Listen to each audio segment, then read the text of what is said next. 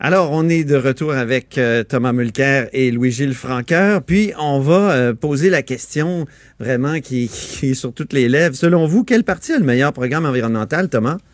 À mon point de vue, le Parti vert a, encore le meilleur programme. Euh, bien que je donne de, des bonnes notes au NPD pour son respect des Premières Nations et je donne des bonnes notes au Bloc pour l'idée, c'est encore pas complété, mais l'idée de lier la péréquation à la performance environnementale, je trouve ça très intéressant.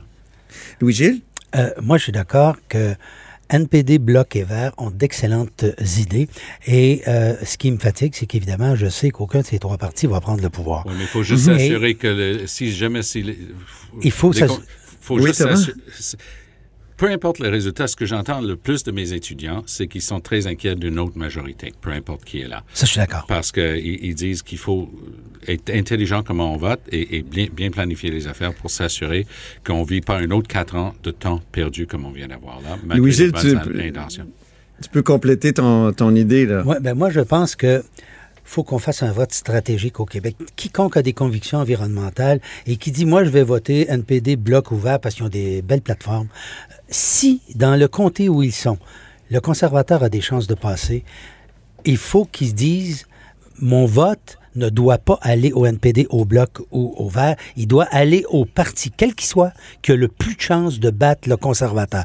Parce qu'on abolirait, si les conservateurs prennent le pouvoir, le seul outil de gestion relativement efficace qui est en place, c'est-à-dire un système de plafonnement et de taxe carbone comme ça fait la preuve de son efficacité partout en Europe. Alors, c'est sûr que ce plan que les libéraux ont mis en place, c'est pas le meilleur. Il donne pas la vitesse de croisière qu'il faudrait atteindre. Mais d'un autre côté, si c'est aboli, on retourne à la case départ. Je dis, ça serait lamentable de la part d'un pays qui se dit progressiste comme le Canada.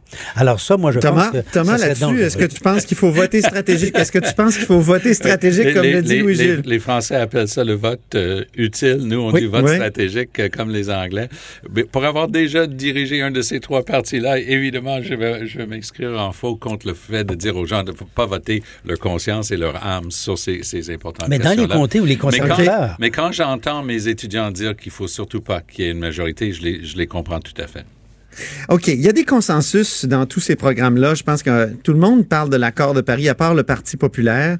Euh, la fiscalité verte, la rénovation verte, euh, l'abolition du plastique à usage unique ou l'interdiction pour transport être plus en commun, plus de transport oui, en commun. C'est dans toutes les plateformes. Donc, il y a des choses qui vont se faire là, dans les quatre prochaines années sur, euh, sur, sur ces fronts-là. Sur le transport en commun, soyons de bon compte, les libéraux ont vraiment livré énormément d'argent pour des vrais projets de transport collectif à travers le Canada. Ça, c'est exact. Les, les idées les plus stupides que vous avez vues dans les programmes euh, qui nous sont présentés sont, sont lesquelles? Bien, je pense que pour l'ensemble de l'œuvre, je décernerai le, cette reconnaissance aux conservateurs parce qu'ils croient encore qu'ils peuvent berner les gens. Puis le Parti populaire? Oui, mais, mais je mets pas. Il, il n'est pas là, Maxime. Mais c'est une caricature, c'est le Joker. Ma, Maxime a déjà dit. C'est le Joker. Que, que les, le CO2 ne peut pas être de la pollution, c'est ce qui sort de nos bouches. Si Maxime Bernier veut nous convaincre que ce qui sort de sa bouche, c'est un engrais, moi, je veux bien. mais c'est vrai que c'est bon pour les plantes dans les deux cas, mais pour, pour être un peu plus sérieux, Maxime, c'est un, un, gars qui a beaucoup de charme et a beaucoup d'expérience et pas beaucoup de jugement sur ces questions-là. Louis-Gilles?